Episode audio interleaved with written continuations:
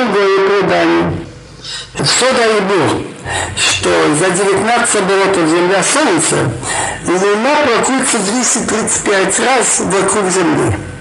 Так на основании этого, если в течение девятнадцати лет двести тридцать пять мы разделим на девятнадцать, мы получим двенадцать целых, и в остатке семь. Значит, двенадцать лет по двенадцать месяцев, а семь лет добавлять полгода месяцу. Высокосные. Тогда сравняется точно. Так это есть устное предание. Так он говорит, сын не кушай мацу, что получилось весной. Но как же это знать? Я же тебе это вменял, я тебе устно предал. А доказательство, что речь идет об устном предании, потому что находим в Торе насчет щита, захочешь из мяса, можешь заколоть и резать, кащать тебе тихо. Как я тебе вменял? И устное предание. Не смело ничего нет, как резать. Так там кащаться, ведь его нарезать, скот, как я говорю, и все. И здесь насчет счета, как вести счет. Календаря, а второго ничего нет.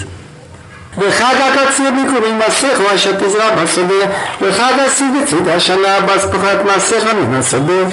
Значит, первый из этих трех праздников, что надо идти в храм, в Песах, хага мацот, хага кацет, праздник жатвы, это шабуот.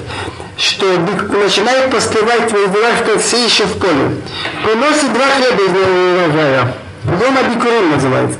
И праздник сборки урожая, когда выходит двор, когда собираешь свои дела из поля. Сукот. Шалош памим, башана йоре, кол сухау, кмея, дона, дона. Три раза в году, что был виден всякий твой мужчина перед лицом Господина Бога. Вот и бахал хамит, там вхлебнули хлеб от Бога, чтобы ты не зарезал, но вятву, если у тебя есть еще хамец. Значит, нельзя резать пасхальную вятву, когда еще не убрали хамец. И чтобы не ночевал салом моей праздничной жертвы до утра. Значит, зарезал кровом Песах, надо сало класть на жертвенник, и нельзя их оставить до утра. Первый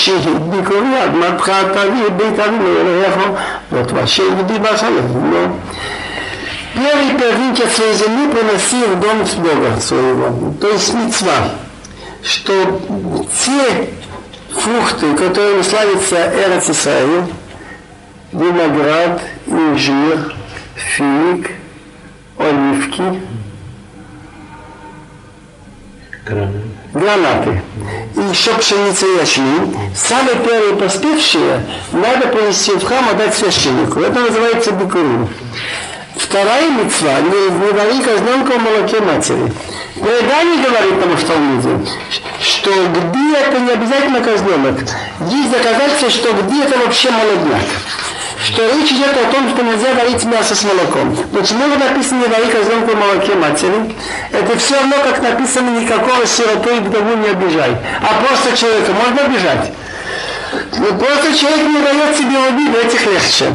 Обычно никто не варит мясо с молоком. Единственный случай, где это бывало, это бывало у пастухов именно с козленками.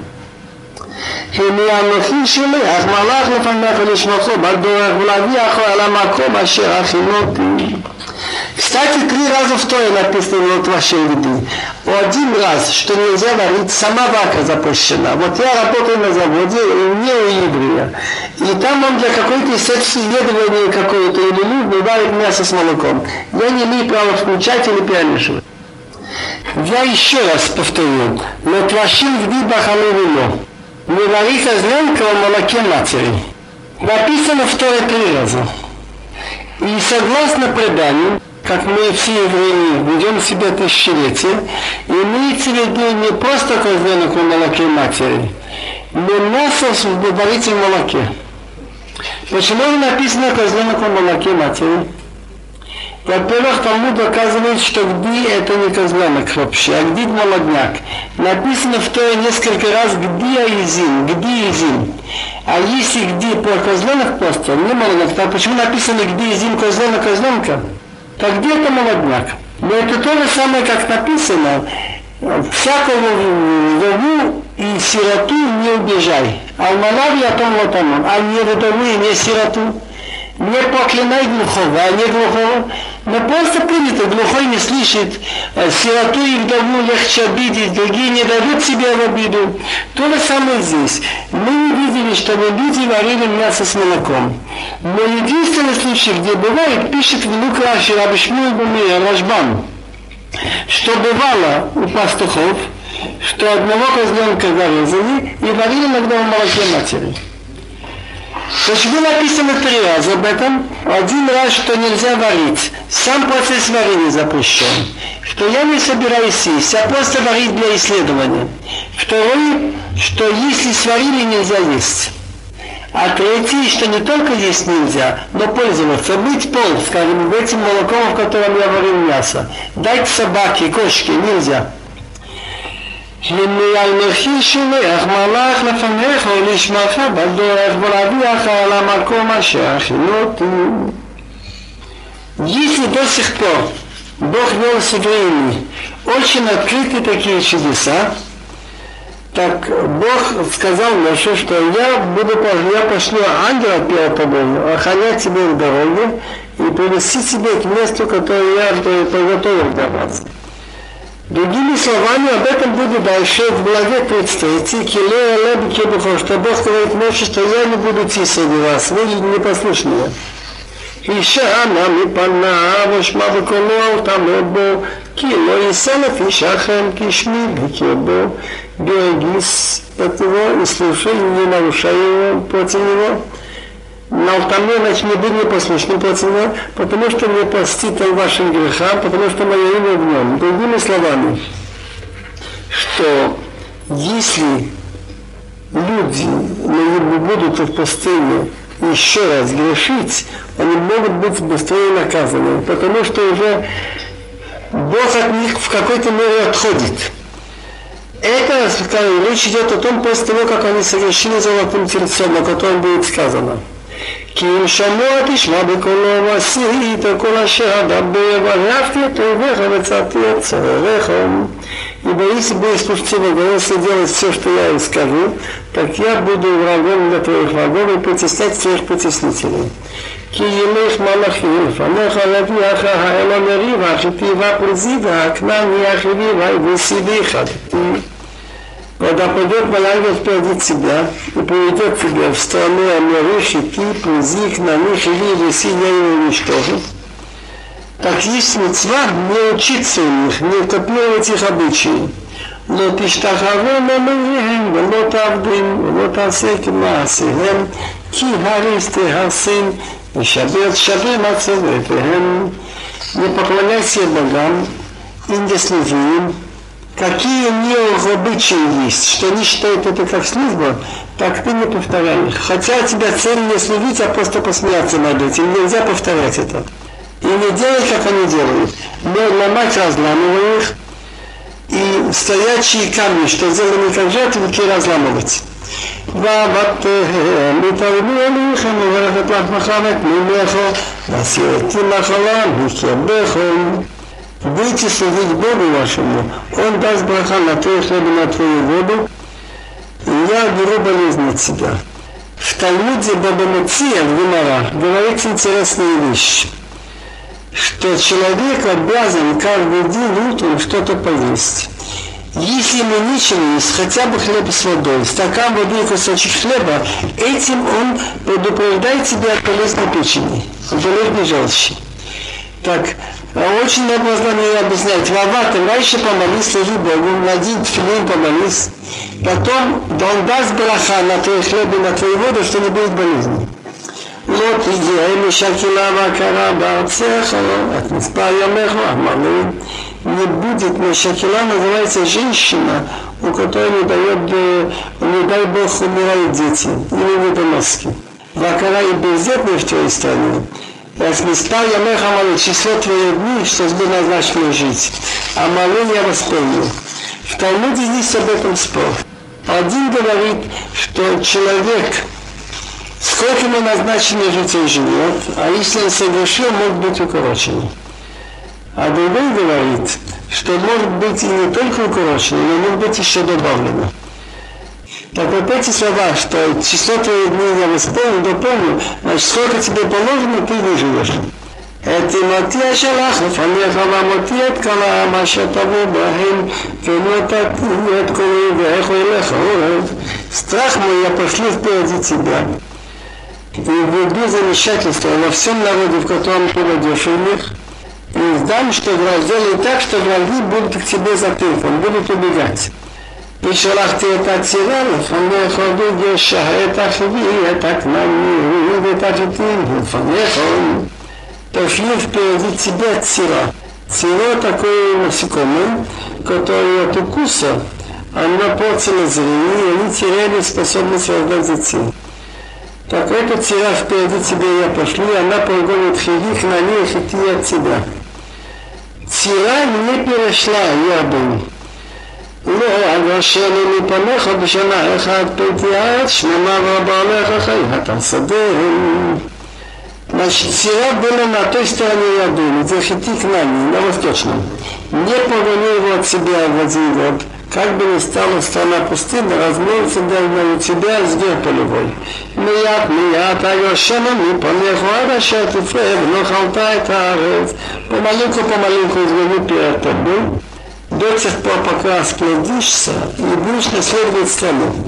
Вещатни от Гурхага, Миям Суф, Адьям Плюштим, Мимидба, Аданаха, Кириятель Гепхеха, Будкоя Шви, Йоаити Швиарец, Гираштоми, Гипанехам, и твои границы называли от Красного моря, и до моря Плюштим, до Средиземного моря, до пустыни и до реки, до реки Ефрат. Потому что отдам в ваши руки жители страны, и ты изгоришь пятого, их пятого. Да ты ход лахе, не заключай с ними и с богами союз, но решу братца, понахатиротхани, китабора лохехем, лохехем киелеха ламекиш. Пусть они не живут в той стране, как бы они не сделали себя грешным передо мной. Потому что начнешь служить их богам, и это будет тебе проткновение. Как понять эти слова? Когда Иешуа вошел в страну, оно бедно, одно из трех. Кто желает остаться, пусть примет на себя семь элементарных заповедей. Не служить идолам, потому что многие были обычаи, связанные с человеческими жертвоприношениями идолов. Известно, кто точно, что у финикиян, когда строили здание, обязательно нужно было за, за общую жертву человеческую закопать первенца или пленного, якобы, чтобы здание продержалось сильнее. И поэтому Бог сказал, что нельзя с ними заключать союз, если они остаются с идолами. Значит, кто желает остаться, принимает на себя семь элементарных заповедей, не убивать, не воровать, чтобы не было идолов. Кто желает выезжать, пожалуйста, может выезжать. А кто желает остаться с идолами здесь, нельзя с ними заключать союз ни за каких условиях. И это приведет к греху. Значит, нельзя вообще идолы давать им место для всей этой, этой страны. Теперь мы возвращаемся, в Торе есть такое правило. Нет понятия раньше позже. Думают, что раз написано позже, это было позже. А в Торе не хронологический порядок, а логический. Вот были десять заповедей, потом многие законы в отношениях между людьми, пятьдесят три закона в этой неделе. Потом вдруг начинает он говорить о том, что уже Бог пошлет ангела, то есть будет не настолько открытым чудеса, а это уже разговор идет о том, что было после, как они сделали золотой телец, и Моше Рабейну просился, чтобы этого не было, и было отложено, это было уже во время входа в страну Иешуа уже это было. А пока Моше Рабейну жил, был еще все, так сказать, сам Бог. Другими словами, больше чудес видны были. Теперь начинается то, что произошло четвёртого Сиван, то мы все стояли в горе Синай, слышали десять заповедей шестого Сиван, рассказывается два дня до этого.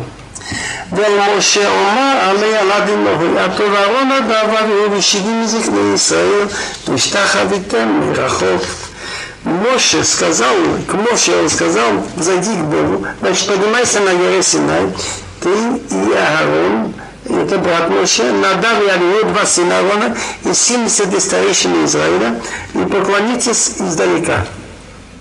Пенегаш Моше лавадолар, мираим, лой, гошо, вейам, лой, алой. Больше один подойдет, ближе. Что значит к Богу? Там, где сияние наше. Завидно, что это только от Бога, а они не подойдут, а народ вообще пусть не поднимется с ним. ויבוא משה ויספר לעם את כל דברי אבינו ואת כל המשפטים ויען כל העם כל אחד ויאמרו כל הדברים אשר דיבר אבינו נעשו. Как вы помните, что Бог сказал Моше Рабейну, чтобы он готовил народ три дня. Это было сказано четвертый день, пятый и шестой.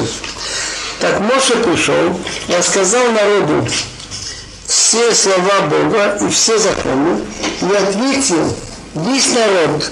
Одним голосом сказали, все, все, все слова, что Бог сказал, будем делать. ויכתוב משה את כל דברי אבינו וישכין בבוקר ויהי המזבח תחת ההר ושנים עשר מצבה לשנים עשר שבטי ישראל. Записал Моше все слова Бога, и встал утром, построил жертвенник под горой из нескольких камней. И двенадцать, мацева это стоячий камень, на который приносит жертву, по двенадцати коленам израильским. Что Моше Рабейну записал? Он начал записывать Тору. Значит, Бог ему велел, он записал от Брешит, от сотворения мира.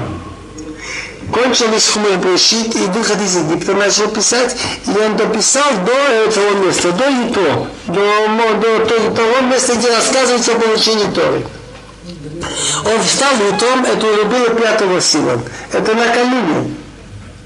Шестого сила мы стояли, слышим десять заповедей. Так пятого сила накануне он построил жертвенник один, из нескольких камней, двенадцать стоящих камней поставил, и они принесли жертвы. וישלח את נערי בני ישראל וילוך, לוט ויזבחו לזבחים, שלמים לאבינו פרים. Послал он молодых ребят евреев, это первенцы, принесли все сожжения и зарезали жертвы съедобные перед именем Бога быки. ויקח משה חצי אדם ויוסף בו עגלות וחצי אדם זרק על המזבח. Взял Моше половину крови в посуду, а половину крови он брызгал на жертвенник. Отсюда почему огонок посуды, две посуды? Одна посуда для вот, жертв, крови всесожжения, одна посуда для съедобной жертвы шломим. Так хахамим говорят, что наши предки вошли в союз еврейства тремя действиями. Мила они все сделали перед выходом из Египта. Они готовились три дня, в эти три дня твила, они должны были омовлены, окунуться. И понести жертву брызгом для них. Теперь тоже гех, кто понимает еврейство, он должен делать эти три действия. Мила он делает, твила он тоже делает омовение, говорит, что он понимает на себя Тора, мицвот еврейства. Но еще он должен отложить деньги на минимальную жертву, хотя бы на две, на две голубки, когда будет построен храм. Так же, как евреи вошли в еврейство. ויקח ספר הברית ויקרא בזניעם ויאמרו כל אשר דיבר אבינו נעשה ונשמע. זו книга Завета, значит, Хумев Брешит стал читать, от Брешит до получения Торы, вот эти мицвы, что ему успели сказать. Читал в ушах народа, так они сказали, все, что Бог говорил, будем делать и будем слушать. Очень важно, что они сказали раньше делать и потом слушать. Они не сказали, будем слушать и делать.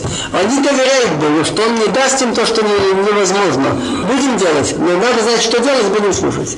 Поэтому Моше это дам вайзок алхам вайона, и мы дам обрыта шертерат, а мы им оконал фолагорим айлом. Взял Моше Рабейну кровь и брызнул на народ. Так Таргум говорит, он брызнул на жертвенник спросить прощения за народ. И сказал, вот кровь завета, что союза, что Бог с вами заключил на все эти слова.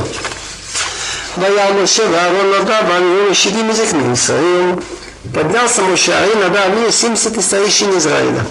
Тут, конечно, Моше учил Сарон, Надав, Авию, семьдесят старейшин очень глубокие вещи насчет Бога, насчет ангелов, насчет царя. Это выражается словами, что они увидели Бога. Вайеру, Италгей, Сарил, Питахат, Аглахав, Кемасиль, Натасапио, Хецемашумаем, Латухам. Так они, они духовно, они очень много вдумались, значит, вгляделись насчет Бога Израиля. Что еще интересная вещь, они убедились, что Бог участвует с евреями, когда евреи в неприятности, если бы можно выразиться, ему тоже неприятно. Это выражает словами, что под его ногами, как кирпич из сапира, Значит, когда они работали кирпичами, Бог чувствует их беду, их цара, у херца машума и маты, а когда они освободились, так стало сиять херцем, как, как само небо чистое. Значит, если можно выразиться так, есть выражение в Тилим, и мора мехиба цара, я с ним вместе в его беде. И никто же радость. Но что? Есть граница, где человек имеет право подумать, и есть граница, где его мозг ограничен. Так, согласно преданию, вот эти люди на Даба семьдесят старейшин, они слишком много влезли, больше, чем им дозволено по их уровню. Так они могли быть наказаны, но тогда их Бог не наказал, было отложено. На Даба и Абия потом где-то согрешили, они были наказаны. Добавилось еще немножко за этот грех. А семьдесят старейшин позднее, мы надеем, уходим, когда были наказаны, еще добавился какой-то грех. ולהצילי בני ישראל לא שלח ידו, וירזו אותו עליהם ויאכלו וישתו. ולהצילי, הסטרישים, הטבעים, נדב, אביו, семьдесят סטרישים, לא שלח ידו, בוח ננלזו להנחלוק, הוא נכנין הכזר. תקניף והיחזות, видели, значит, духовно вдумывались насчет Бога, имели удовольствие этими жертвами, как будто они ели и пили. Это было какой день? пятого сива, накануне того дня, что завтра должны были стоять у Голиафа и слушать десять заповедей. Теперь о десяти заповедях сказано, как было все очень подробно, в главе не то. Теперь мы возвращаемся к тому, что было после десяти заповедей. ויאמר אדוני אל משה העלה אלי ההר וישם נתנה לך את לוחות האבן והתורה והמצווה אשר כתבתי להורותם. сказал Бог Моисею, дойди ко мне в гору и будь там. Сколько дней должен быть? сорок дней. Интересная цифра сорок дней, я задумывался. Мне кажется, что это связано, что зародыш от момента плодотворения до того момента, когда начинает биться сердце, проходит сорок дней. Может быть, человеку, который, значит, оформляется в сорок дней, учение, как же, тоже надо было там учить сорок дней. И я тебе дам скрижали из каменные, и Тора, учение, и мицва наказ, что я написал, чтобы, чтобы их научить. Ваяка Моше Ешуа Мишато, ваял Моше Аль-Харолим. Поднялся Моисей своим слугой Ишуа и взошел вновь на божественную гору. ולהזכנים המשהו לנו בזה עד אשר נשובה לכם למי ארון וחורמכם ובעבורים יגש עליהם הסטרישנו מוסקזר подождите нас тут, пока вернемся к вам. А тут Арон и Хур с вами, Хур это сын Мирьям. У кого есть дело, пусть подойдет к ним. ויעל משה אל ההר ויכסה ענן את ההר. Кстати, отец Хура был колен бен Йефуне. Мы находим в книге Деврея Ями Малек Вайках лукалей вет Эфрат, ватыле дло эт Хур. А Эфрат это есть Мирьям, есть в Талмуде сота. Ваял Моше, зашел вновь на гору, на Раа, поехался она, и облако покрыло гору. Ваишкон квадарен эла асина, и вайхаси анан шешет ямин. Вайка эл Моше, ваюмашвили туханам. Так честь Бога находилась на горе Синай, это в чем выразилось, что облако покрывало, значит, гору шесть дней. А в седьмой день, значит, он позвал Моше из облака.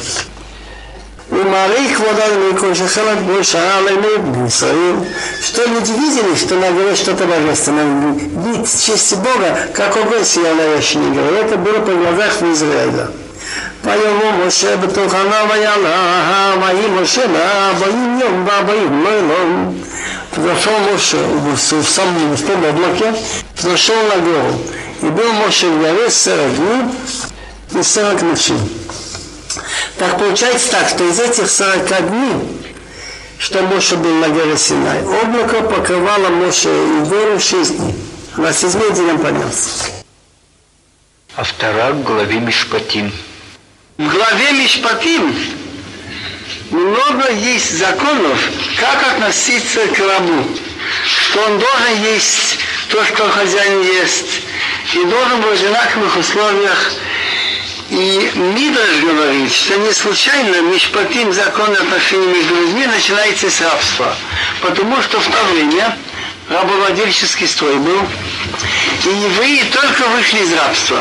Так в тот момент, когда ты сам вышел из рабства, надо очень объяснить, как относиться к рабу. И по еврейскому закону, если ты купил раба еврея, то он имеет право работать не больше шести лет.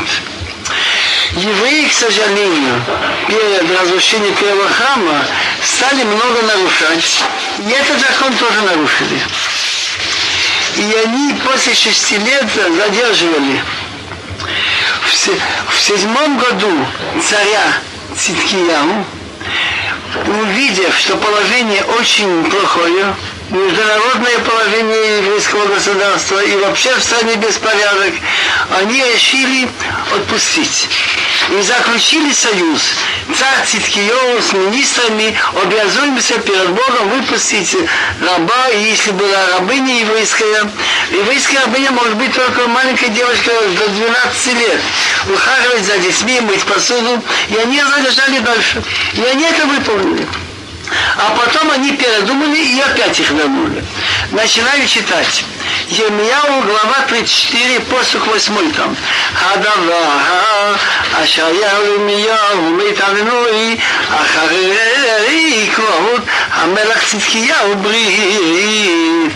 את כל העם אשר בירושלים יקרא לקרוא להם דרור ושלח איש את עבדו ואיש את שפחתו העברי והעברי החפשים ומיעוטי עבד בעם ויהודי אחי או איש וישמיעו כל השרים וכל העם אשר בואו בברית ושלח איש את עבדו ואיש את שפחתו חפשים ומיעוטי עבד בעם עוד וישמיעו וישלחו וישו אחריכם וישירו את העבדים ואת השפחות אשר שלחו חפשים וימשו מעבדים ונשפחות. Слово, которое было Ермияу от Бога. После того, как заключил царь Циткияу союз со всем народом, который в Иерусалиме, объявить для них свободу, отпустить каждый своего раба и свою рабыню, еврея и еврейку на свободу, свободными, чтобы больше не работать евреи своим братом, так послушались все министры и весь народ, который вошли в союз, чтобы отпустить каждый своего раба и каждую свою рабыню свободными, чтобы больше не работать еще ими, послушались и отпустили.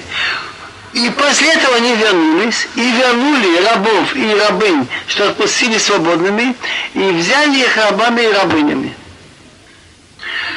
Это было в седьмом году царя Циткияу. Читаю дальше. Псуким Юдбет, Юдгимол, Юдалет, Тетвав, Тетзаин. ויהי לאדוני אל ירמיהו מאת אדוני לאמור כה אמר אדוני אלוהי ישראל אנוכי קראתי ברית את אבותיכם ביום היציאתם מארץ מצרים מבית עבדים לאמור מקץ שבע שנים ושלחו איש את אחיו העברי אשר עם אחיך ועבדך שש שנים ושלחתו חפשי ממך ולא שמעו אבותיכם אליי ולא הטו את אזנם ותשובו אתם היום ותעשו את הישר בעיני לקרוא איש לרעהו ותכתבו ברית לפני בבית אשר נקרא שמי עליו ותשובו ותחללו את שמי ותשיבו איש את עבדו ואיש את שפחתו אשר שלחתם חפשים לנפשם ותלבשו אותם להיות לכם לעבדים ולשפחות. И было слово Бога Ермияу от Бога сказать следующее. Так сказал Ашем, Бог, Бог Израиля. Значит, Бог Израиля. Единый Бог, о котором говорит еврейский народ все время. И еще по-другому Бог Израиля. Бог, который особо следит за еврейским народом. Я заключил союз с вашими отцами в день, когда я вывел их из страны Египта, из дома рабов. Следующее сказал. Микит, очень слово кит, это русское слово конец, отсюда удалось. Так конец может быть с двух сторон, с начала и с конца. Когда кончается шесть лет, значит с начала фактически, микит, с того, с того начала, с начала седьмого года, чтобы вы отпустили каждый своего брата еврея, что поддастся себе, и отработает шесть лет, отпусти его свободным от себя. Ваши отцы меня не послушались и не приложили ухо. Значит, то, что я сказал. Вы сегодня вернулись и сделали то, что в моих глазах прямо хорошо, объявить свободу один другому. И заключили передо мной союз в доме, что мое имя названо на нем, в храме, значит. И вернули, и охулили мое имя. Вернули каждый своего раба и каждую свою рабыню, что отпустили свободу, пусть делают, что хотят, и забрали их быть вам рабами и рабынями. Читаю дальше. Юдзаен, Юдхет, Ютет, Хав, Хафалев, Хавбет. Лахейн, Кома, Виной, Атем, Лошматем, Элай. Ликродро, Ишлахи, Вишлевею, Никорей, Лахем, Дром, Ума, Виной. Элахев, Эладера, Эларав, Элататет, Хемлезав, Элахом, Амухутарес. ונותת אי התורה נושיעים, העברים את בריתי, אשר לא הקימו את דברי הברית, אשר כתוב לפניי, העיר אשר כתוב לשניים, ויעברו בין פטריו, שרי יהודה ושרי ירושלים, הסוריסים והכוהנים בכל עם הארץ, העוברים בין בפרי העיר, ונתתי אותם ביד אויביהם וביד מבקשי נפשם, והייתה נבלתם למחל לעוף השמיים ולרמת הארץ. וצדקיהו מלך יהודה ואת שריו העתים ביד אויביהם וביד מבקשי נפשם וביד חיל מלך בבל העולים מעליכם הנה מצווה נאום אדוני ואשיב אותי מהעיר הזאת ונלחמו עליה ולכדו השרפו באש ותראה יהודה את איש ממה מעין יושב. Поэтому так сказал Бог, вы меня не послушали. Объявить свободу один брату и один другу. Я объявлю для вас свободу, говорит Бог, мечу, эпидемии и голод. Значит, будет свобода, свободный вход мечу, эпидемии и голод. Так и было, осада и мечи. И сделали вас страшилище для всех государств земли. И я сделаю с людьми, которые нарушили мой союз и не выполнили слова союза, что заключили передо мной, теленок, который зарезали пополам и пошли между кусками. В те времена, заключав договор, зарезали теленка, разрезали на две половинки, расставляли их, и кто заключал союз, проходил между этими половинками. Пошли, кто там пошел? Так, министры Иудеи, министры Иерусалима, Сарасим, это великие чиновники, священники, весь народ страны, те, кто пошли между кусками теленка, я отдам их в руки врагов, и в руки тех, кто ищет их жизнь. И трупу будет на съедение птицам неба и скоту земли. А Циткияу, царь иудейский министр, я отдам в руку врагов их, в руку тех, кто ищет их жизнь. И в руку армии царя Вавилона, который отходит от вас. Я, значит, дело вот в чем.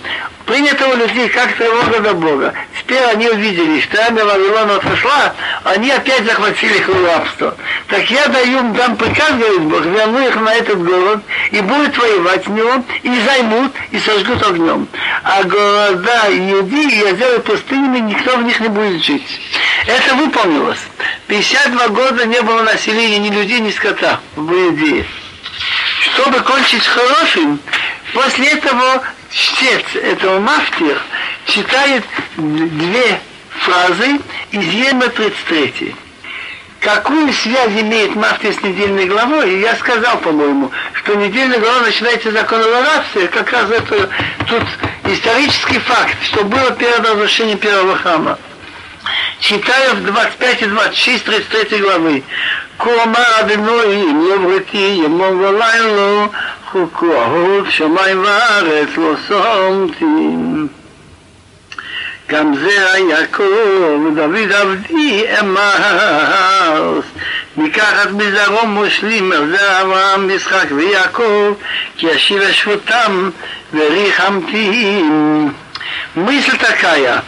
Она повторяется много раз в пророках, что точно так же, как невозможно Пока существует мир, чтобы нарушились день и ночь, есть союз, который Бог сделал с миром, что будет день и будет ночь. И как Он сделал определенные законы, про которые небеса и земля, то же самое, один из законов, что Бог установил, что потомство Израиля Якова не исчезнет, и потом к Давида. И в конце концов вернутся евреи в свою страну, и там будет руководство семьи Давида. Таргум Йонатан бен Узиэль говорит так, так сказал Бог. Как это невозможно, немного, как невозможно, чтобы нарушился мой союз и днем и ночью, и не может нарушиться законы, по которым управляются небеса и земля, точно так же Гамзеров, потомство Якова, Яков иногда называется он Исраил, потомство евреев, значит, не может исчезнуть, и Давид моего раба, чтобы я его стал презирать, чтобы, значит, чтобы я не взял из его потомства властителей на потомство Авраам, Исхак и Яков. То есть вечность еврейского народа, вечность семьи Давида. Раньше он говорил о вечности коаним и левитов, и что я из потомков Давида я возьму руководителей, в конце концов, на евреев, ибо я верну их галут, и я их пожалею. Добавление к главе Мишпатим из Мидрашим. Им кесев талве таму. Гмара говорит, что есть три места им, что нельзя переводить «если», но им в смысле «когда». Значит, им кесев талбе сами, когда он должен деньги, моему народу бедному, который у тебя, чтобы ты не был потом таким, что него все время требуешь. Если знаешь, что него нет, так нельзя нажимать на него. Так есть мицва помогать людям тем, что даешь взаймы. Так Мидраш приводит посуд. Есть раа хола, раити тахат ашемеш, ошер шаму либалав лераату, лавада ошер агу бинерат. Я видел, значит, плохую вещь под солнцем, что богатство хранится для того, кто будет им обладать, не для его пользы, для того, чтобы он от этого имел неприятности, чтобы он получил плохое от богатства. Он будет наказан через свое богатство, и богатство попадет еще по-плохому. Как это может быть? Казалось бы, что если мы получаем какое-то богатство, это в пользу все думают. Так он дает пример. Ашри адам шуамей бенисино. Счастлив человек, который выдерживает испытания. Эйн брияш, эйн акодыш бохом насеота. Нет существа, которого Бог не поставил бы в испытание. Богатого Бог испытывает богатством. У него есть возможности. Будет ли он помогать нуждающимся или нет? Бедного он испытывает. Будет ли он испытывает, выдерживает неприятности, голод, холод и не сердиться на Бога, не обижаться. Если богатый выдержал испытание и вел себя как нужно своими деньгами и давал сдаку, так он и получит на этом свете, и еще будет на том свете. И он будет спасен от геном. Написано «Аши маскил алдау». Бьем раа и малтею одной. Счастлив тот, кто имеет сихл, знает, как обращаться и как помогать бедному. В плохой день его Бог спасет. Плохой день бывает, он заболел, бывает, он имеет грехи на том свете, то, что он давал сдака, его выручит. Если бедный человек выдержал тяжелое время и не стал, значит, кричать против Бога, так он получит в будущем дважды. Написано «Киата аманито шия». Но если богатый, который только хочет для себя. Так что с ним получится? Лавада оша агубинера. Потому что в мире есть колесо, галгал, катится. Этот наверху, этот внизу. И он берет несколько примеров. Был один большой богач у евреев в Корах. Почему он был богач? Он нашел какой-то клад. Нашел какой-то клад с деньгами, и он был очень богатый. Раз он был богатый, у него уже мысли о чем? О, о чести.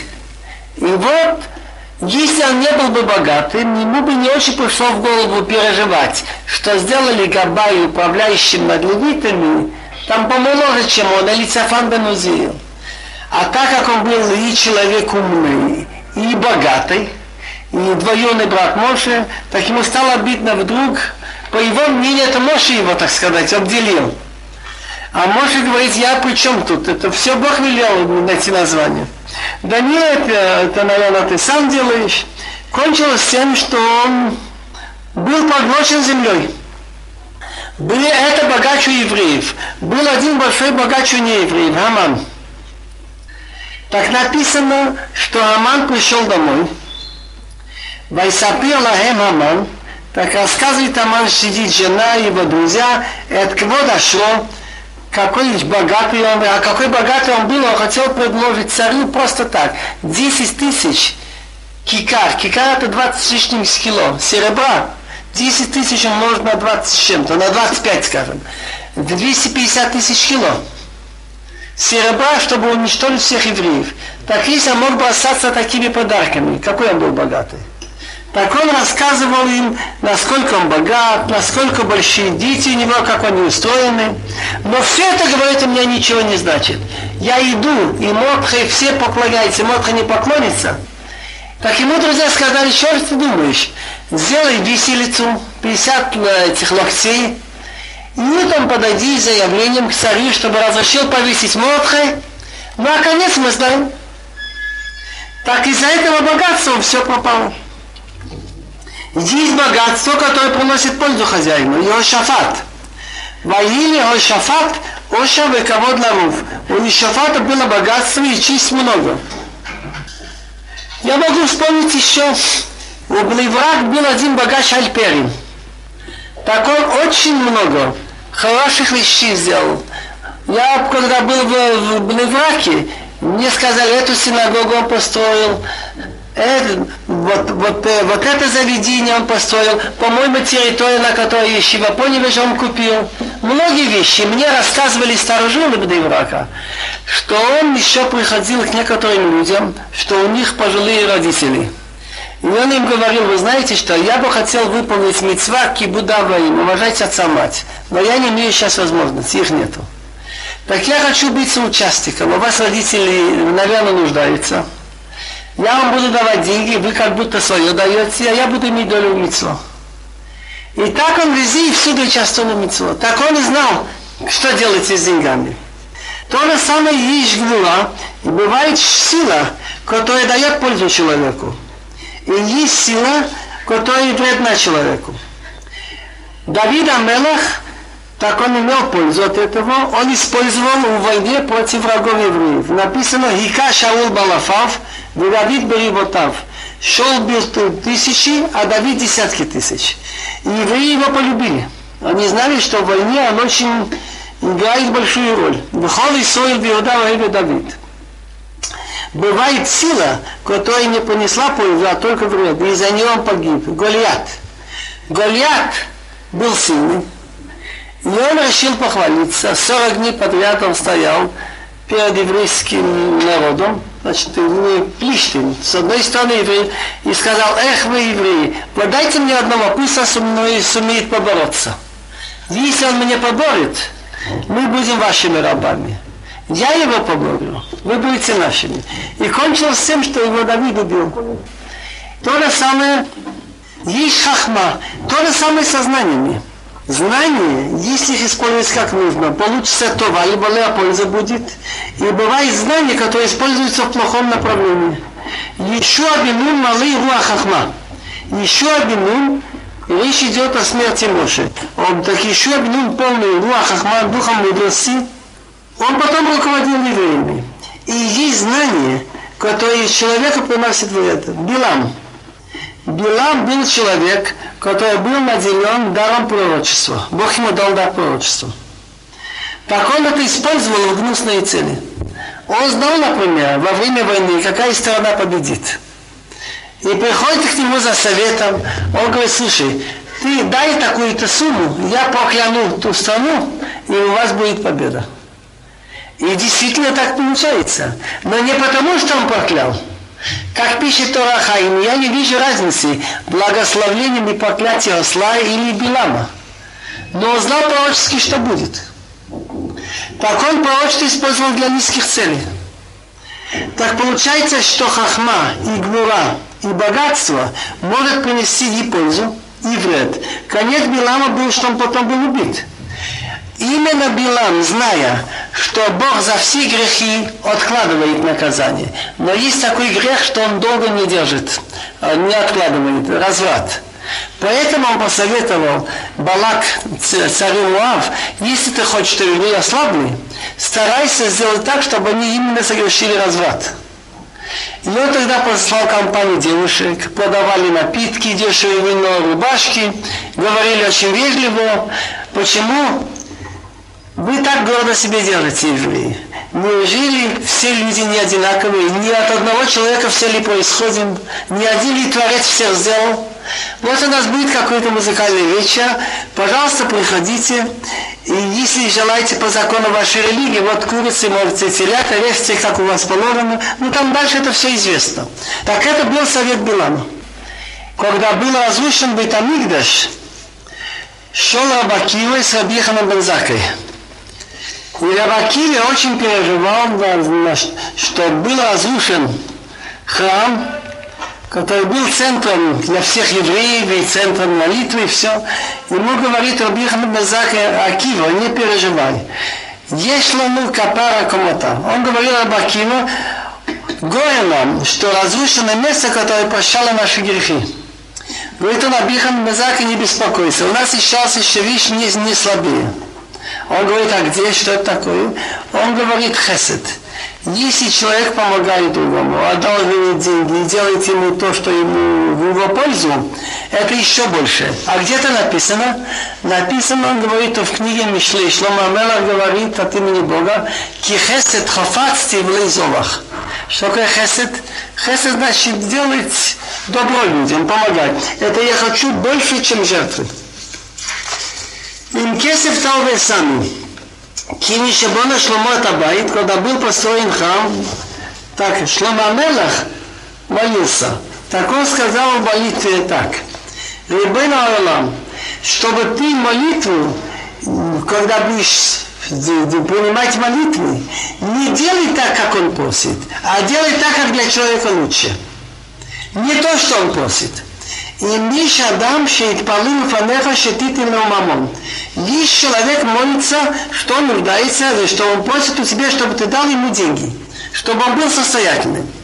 А ты знаешь, что если у него будут деньги, это его испортит, и для него будет хуже. А ты, ты ему не давай. Ты давай тому, что если ты знаешь, что когда человек будет иметь богатство, он использует как нужно, и для него будет хорошо, тогда ему дай. Где это написано? Написано: «Гонатата лаиш кехол драхав». Ты дай человеку в зависимости по его путям, а ща ты дай от лававо. Ты знаешь ведь его сердце. Не написано, что ты услышишь молитву, что он попросит. Так выходит, что нельзя сказать человеку: все, что ты попросишь у Бога, чтобы он тебе сделал. Может быть, он попросит то, что вредно для него или для другого. А надо сказать, что Бог сделал так, как будет лучше. Иногда мы просим у Бога, и я такие случаи знаю, он прямо с ума сходил, чтобы Бог сделал так, чтобы он женился на этой и этой девушке. И после того, как он женился, через какое-то время они разошлись. Бывает что-то. То же самое, чтобы Бог помог только вот на этой работе, чтобы ее устроиться. Оказывается, эта работа для него вредна. Поэтому написано в молитве Шломо: «Венатата лаиш кехол драхав». Ты дай человеку по его путям, а ща ты дай, если ты знаешь его сердце. То, что для него хорошо. Если ему выгодно иметь богатство, да, а если нет, чтобы ты ему не давал. Есть мицва, что если человек работал, нанялся работать днем, ему ты обязан платить в течение ночи.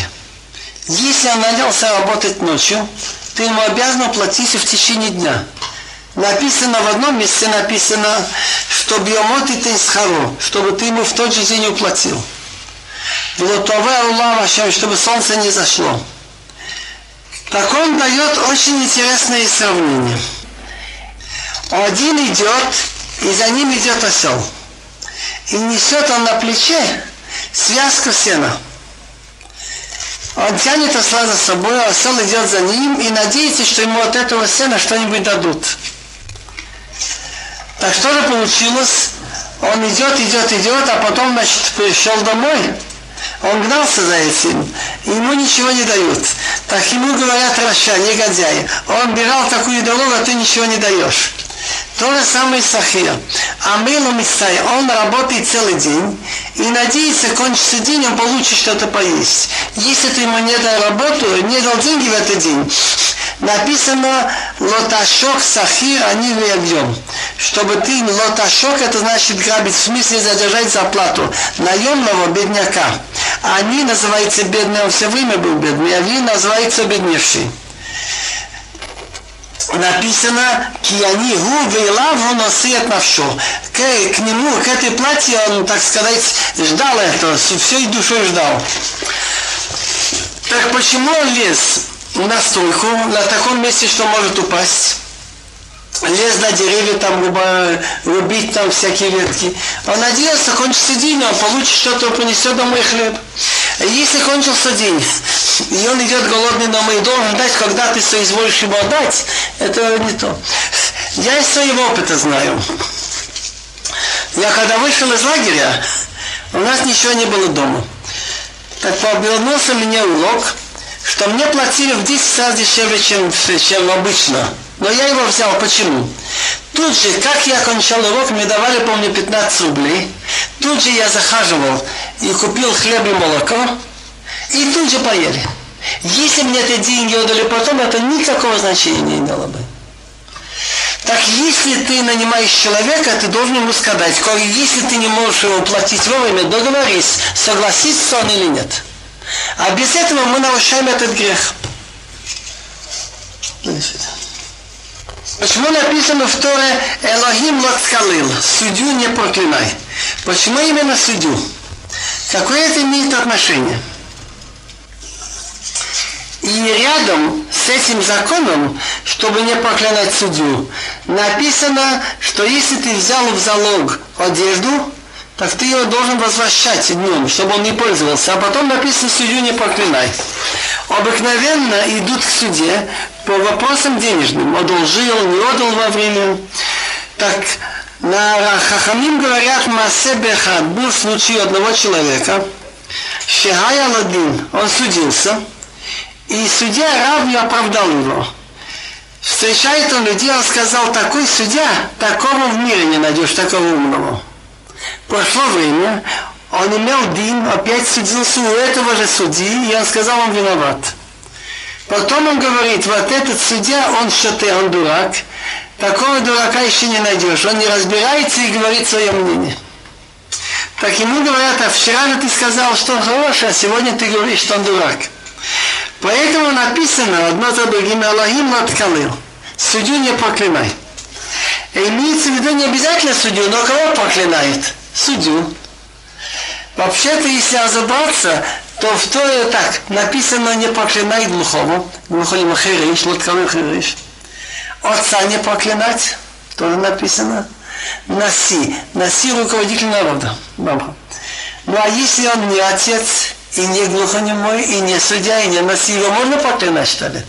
Но речь идет очевидно, что начиная от самого большого, руководитель Мелах, судья, и кончая несчастным глухонемым, который даже не слышит, что ты его проклинаешь. Он не слышит, он от этого не переживает, все равно ты имеешь грех, когда ты проклинаешь. Но фактически нельзя никого, и самого себя тоже нельзя проклинать. Что если человек себя ругает за то, что он плохо сделал, и говорит, чтобы там на себя, чтобы рука бы лучше отсохла или что, или что-нибудь такое, он имеет грех. Нельзя себя проклинать.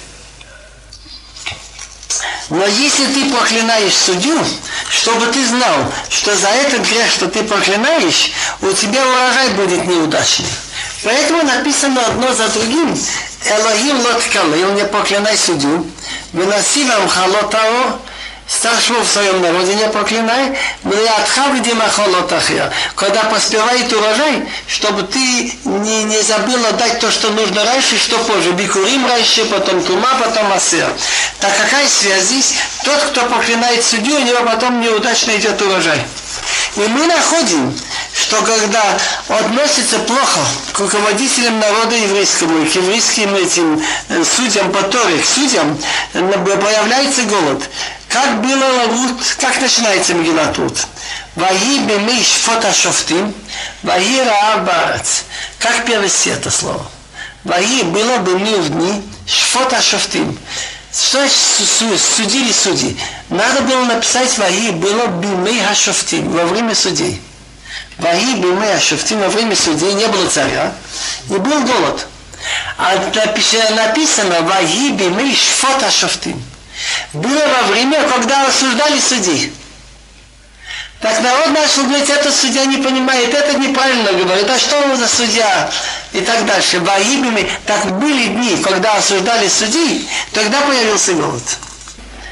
Тора говорила, чтобы не брать проценты в этой главе. Так Мидраш приносит очень интересные сравнения. Написано в Мишле так. Маабехону бенешах витабит. Кто набирает много имущества, тем нешах витабит. Когда берешь у человека процент, так одним действием имеешь два греха. Один грех называется нешах. Он откусывает от него. Значит, он ему дает тысячу шекелей и берет у него, скажем, тысячу двадцать. А с другой стороны табит, что твое имущество прибавляется за счет чужого. Так мабе хоно бнешах витабит, кто увеличивает свое имущество тем, что он берет процент, лохонейн далими капцену, чтобы он это собирает не для себя, а для того, кто делает милость бедным. Как это понять? Говорит, мол, бывает такой случай. Ешь адам ашир, бывает человек богатый, умал бы брибит и дает деньги в процент, умханис мамон арбе, много денег собрал. Потом бывает случай, что нет наследников, умирает без детей, и все деньги идут государству. Что делает государство? Ха-Мелех, он строит всякие там площади, бани, всякие места такие, что люди получают от этого пользу, и бедные среди них.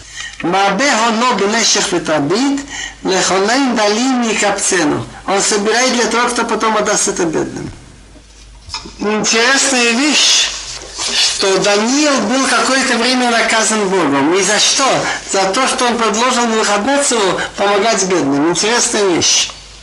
Написано так в Ишайяу. Ишайяу пятьдесят шестая глава. Ко омар Адонай, так сказал Бог, шибру мишпот, соблюдайте закон.